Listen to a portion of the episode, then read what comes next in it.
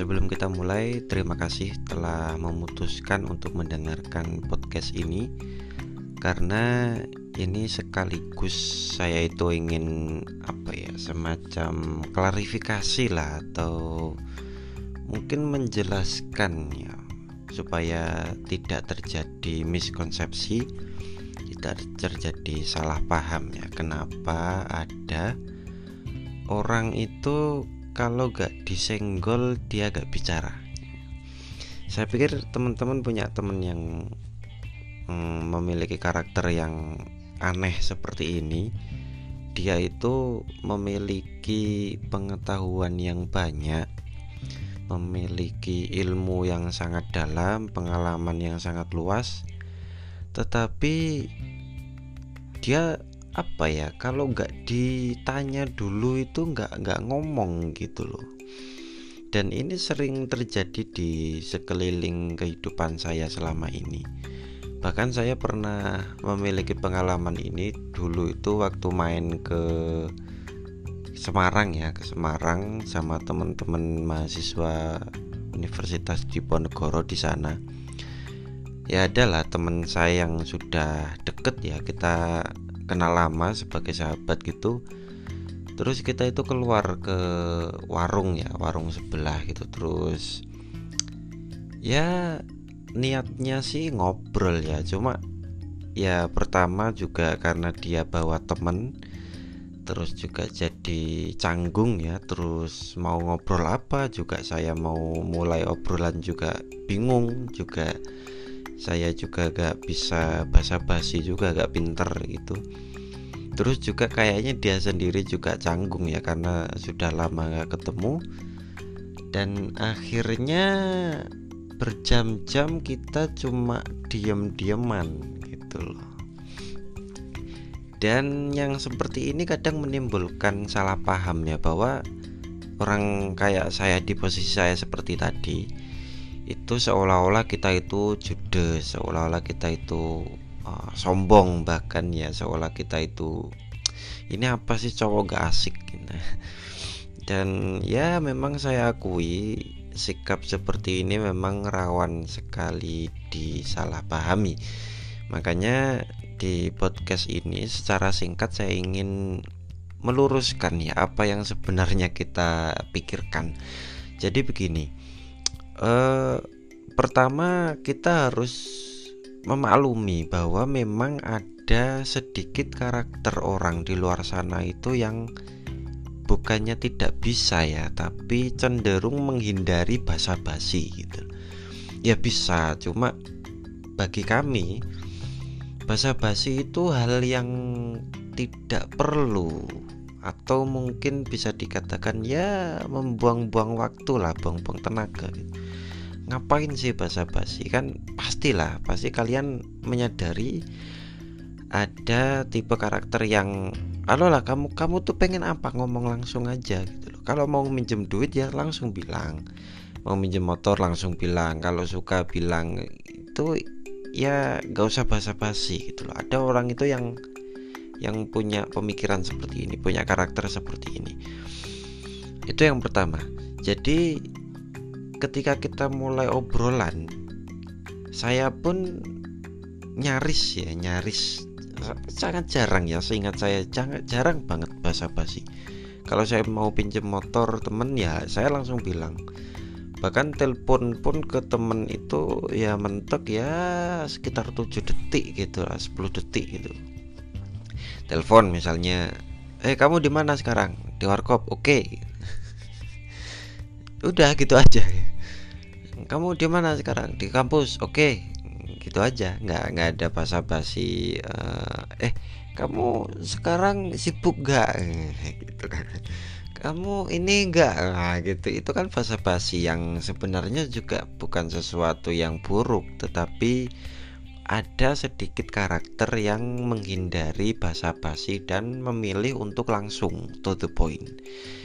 Yang ini kupikir teman-teman yang sedang mendengarkan suara saya sekarang harus memaklumi karakter ini ya. Meskipun juga uh, kita bisa basa-basi juga di beberapa kondisi yang kita mengharuskan itu. Misal saya jadi pembicara di suatu tempat ya bisa sih cuma sedikit uh, menguras tenaga gitu. Terus yang kedua uh, kenapa kita itu lebih memilih untuk pasif ya? Cenderung minta ditanya dulu karena kita itu sedang apa ya sedang mengkalkulasi kira-kira topik apa sih yang cocok denganmu gitu loh. Kita itu juga kadang bingung karena kita mempertimbangkan. Ini kalau saya bahas begini jangan-jangan dia nanti emosi jangan-jangan dia nanti gak nangkep jangan-jangan dia jangan-jangan dia. Jadi di dalam pikiran kita itu ada semacam kalkulasi singkat. Karena kita kan apa ya ya sekilas ya itu kan eh, menilai orang ini itu sebenarnya cocoknya gitu ngobrol apa gitu loh jadi ada semacam keraguan bahwa nanti kalau anak ini saya obrolin ini nanti eh, dia takutnya malah nganggep saya aneh. Ya karena pengalaman kita juga terutama saya pribadi itu kalau ngomongnya terlalu tinggi ya terlalu aneh-aneh juga nanti efeknya ke saya gitu loh. Nah ini ya dia itu nanti nganggepnya saya itu ini ini anak gila ini. Ini kayak jadi ada semacam ketakutan akan efek seperti ini gitu loh. Makanya kita memilih untuk uh, pasif. Kita memilih untuk kamu kamu tuh pengen ngobrol apa sama saya itu? Makanya ayolah kamu tanya apa? Nanti saya, saya jawab. Nanti obrolan kita nanti akan mengalir gitu. Tapi kalau saya mulai duluan nanti khawatirnya obrolannya itu nanti akan tumpang tindih akan jomplang gitu loh. Karena ya tadi saya bilang pengalaman saya itu kan termasuk uh, saya itu kan ya bisa dibilang kalau ngobrol ya bisa banyak hal ya bisa banyak sekali pembahasan. Ya, mungkin ada beberapa hal saja yang tidak saya kuasai misal ngobrolin soal e, pernikahan karena saya memang belum pernah nikah ya. Jadi itu di luar kemampuan saya untuk membahas itu. Jadi kalau obrolan sudah arahnya ke sana biasanya saya juga terang-terangan bilang bahwa itu bukan sesuatu yang bisa saya bahas. Tetapi misal bahas politik, bahas sosial, bahas uh, agama, isu-isu yang berkembang di masyarakat atau mungkin sejarah, sains ya oke okay lah saya bisa bisa mengimbangi. Nah, tapi sering kali pembahasan yang menurut saya biasa tetapi menurut pendengar itu terlalu tinggi itu nanti akan jatuhnya uh, ruginya itu ke saya gitu loh. Nanti saya dianggapnya aneh itu tadi karena pengalaman tadi, misal saya membahas tentang impian ya. Impian itu kan sesuatu yang tidak semua orang menerima dan tidak semua orang itu setuju tentang ini. Dan saya pikir teman-teman paham ya bahwa nggak semua orang punya impian, nggak semua orang setuju bahwa kita itu harus punya impian. Dan ketika saya bicara tentang ini, sedangkan lawan bicara saya itu orang yang memiliki ideologi kebalik dengan saya bahwa impian itu gak perlu, impian itu omong kosong. Ketika saya bilang seperti ini kan nanti gak ketemu gitu loh. Atau saya bicara tentang impian ini sebagai contoh, terus dia itu dalam posisi orang yang sudah menyerah tentang ini jadi seolah-olah saya itu kan ya gampangnya gak ketemu lah gitu jadi malah yang apa ya yang menjadi semacam masalah baru antara saya dengan lawan bicara gitu loh. Jadi ini harus dipahami oleh teman-teman bahwa kita itu pengen menyelaraskan ya uh, mengimbangi lah kamu itu pengennya ngobrol dalam tingkatan yang seberapa. Kamu pengen ngobrol pembahasan yang bagaimana sudut pandang yang bagaimana itu nanti uh, kita akan mengimbangi secara otomatis. Karena yaitu tadi kalau saya yang memulai obrolan khawatirnya kita tidak ketemu. Kecuali kalau memang yang saya ajak ngobrol ini memang benar-benar saya kenali secara personal atau bisa dikatakan ya sahabat lama lah sahabat karib gitu yang saya tahu bahwa dia itu oh ini anak IT oh ini anak uh, anak bodoh ini anak teknik gitu kan. Saya kan bisa otomatis langsung langsung ma masuk ke kehidupannya gitu.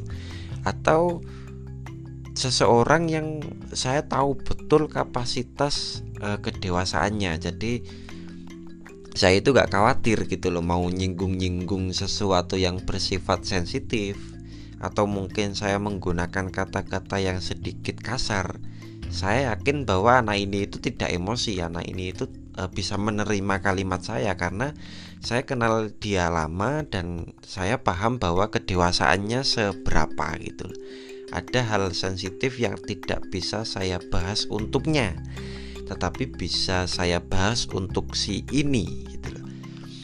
Jadi kita kan harus mengikuti itu gitu loh, mengikuti kaidah dasar etika yang seperti ini bahwa tidak semua pembahasan itu bisa kita flurkan begitu saja ke semua orang. Kita harus pilih-pilih juga. Nah, ini yang membuat kami itu cenderung pendiam, cenderung pasif, cenderung e, menarik obrolan kita itu tidak semudah itu membuka obrolan gitu loh. Karena sebenarnya kita itu menunggu, menunggu dalam arti ya kita cari aman lah sebenarnya daripada saya bahas e, misal e, tokoh A sedangkan dia itu e, membenci tokoh tersebut atau mungkin kita bahas tentang fenomena A padahal dia trauma di situ ini kan nantinya akan jadi repot gitu loh. Makanya ini saya luruskan ya saya semacam klarifikasi lah bahwa nanti teman-teman kalau ketemu orang seperti saya karakter-karakter seperti ini itu ya sebelumnya ya mohon maaf tetapi alangkah baiknya teman-teman itu menjadi pihak yang uh, sedikit aktif di awal gitu loh.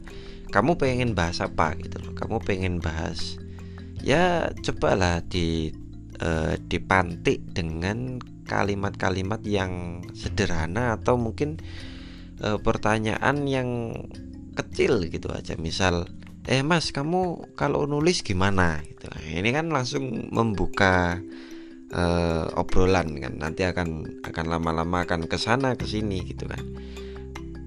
Tapi kalau di awal saja sudah diam-diaman ya ya nanti akan kembali ke pengalaman saya di Semarang itu tadi bahwa bisa berjam-jam. Saya tidak tidak ngobrol sama sekali. Dan banyak sekali teman yang sebenarnya eh, sedikit protes terhadap saya hal ini. Ya mas eh, kamu itu kalau nggak saya senggol dulu itu nggak ngomong gitu loh. Ya ya saya balik juga. Ya ya saya mau ngomong apa ke kamu gitu loh. Saya kan juga juga harus mengimbangi dulu gitu loh. Ya tadi karena uh, saya nggak bisa bukan nggak bisa ya tapi memilih untuk tidak basa-basi juga ada pertimbangan nanti khawatirnya pembahasan saya ini menyinggung perasaan gitu jadi begitu ya untuk teman-teman yang uh, mendengarkan penjelasan saya tadi karena sangat mungkin beberapa orang di luar sana itu yang memiliki ilmu yang sangat dalam, memiliki pengetahuan yang sangat luas, kebijaksanaan yang sangat kuat, itu dia adalah tipe yang pendiam, tipe yang pasif. Yang sebenarnya kamu itu bisa menggali uh, samudra keilmuan yang sangat luas pada dirinya, kamu bisa mendapatkan banyak sekali pembahasan yang tidak ada di buku, tidak ada di forum-forum luar, kecuali di dirinya itu tadi. Nah, makanya kita harus menggali uh, ke orang itu tadi. Kita harus aktif tanya, kita harus apa ya ngobrol dengan dia secara deep conversation oke okay. pembahasan yang ekstrim kiri kanan oke okay ya tergantung pembeli lah ya tergantung penumpang gitu loh kita bisa bisa memfasilitasi itu dan nggak khawatir kita terbawa emosi makanya kita mengikuti pembaca jadi kamu mau pembahasan yang ekstrim oke. Okay, mau pembahasan yang biasa juga oke. Okay, pakai kalimat yang no sensor juga gak masalah. Atau kita pakai kalimat yang sopan yang aman oke okay saja. Jadi kita mengikuti itu. Nah, saya pikir itu tadi. Kita kalau mungkin barangkali di momen-momen terbatas kebetulan kamu ketemu dengan orang yang memiliki kapasitas yang seperti itu, jangan sia-siakan waktu untuk kamu bertanya. Ya, kalau kamu bisa membuka pertanyaan, dia akan memberikan pandangan-pandangan yang bisa jadi tidak kamu temukan di luar sana lagi. Oke, terima kasih untuk uh, mendengarkan dan memahami ya karena ini bisa sangat mungkin untuk disalahpahami. Di luar sana ada teman-teman yang memiliki karakter seperti ini ya uh, kita minta maaf ya kalau terkesan cuek terkesan pasif tapi sebenarnya kita hanya apa ya nggak nggak cuek-cuek juga sih nggak nggak sombong sih ya nggak sombong ya. Tapi kita ada kekhawatiran karena membekas pada pengalaman di masa lalu. Supaya tidak terulang ya lebih baik kita pasif. Kalau ada yang bertanya ya nanti akan kita akan kita obrolkan. Kalau memang itu di luar kapasitas kita di luar kemampuan kita ya kita bilang terus terang bahwa kita gak bisa. Tetapi kalau ternyata itu adalah uh, sesuatu yang kita kuasai maka kita akan menjelaskannya sesederhana mungkin atau mengimbangi orang yang kita ajak bicara. Terima kasih dan sampai jumpa.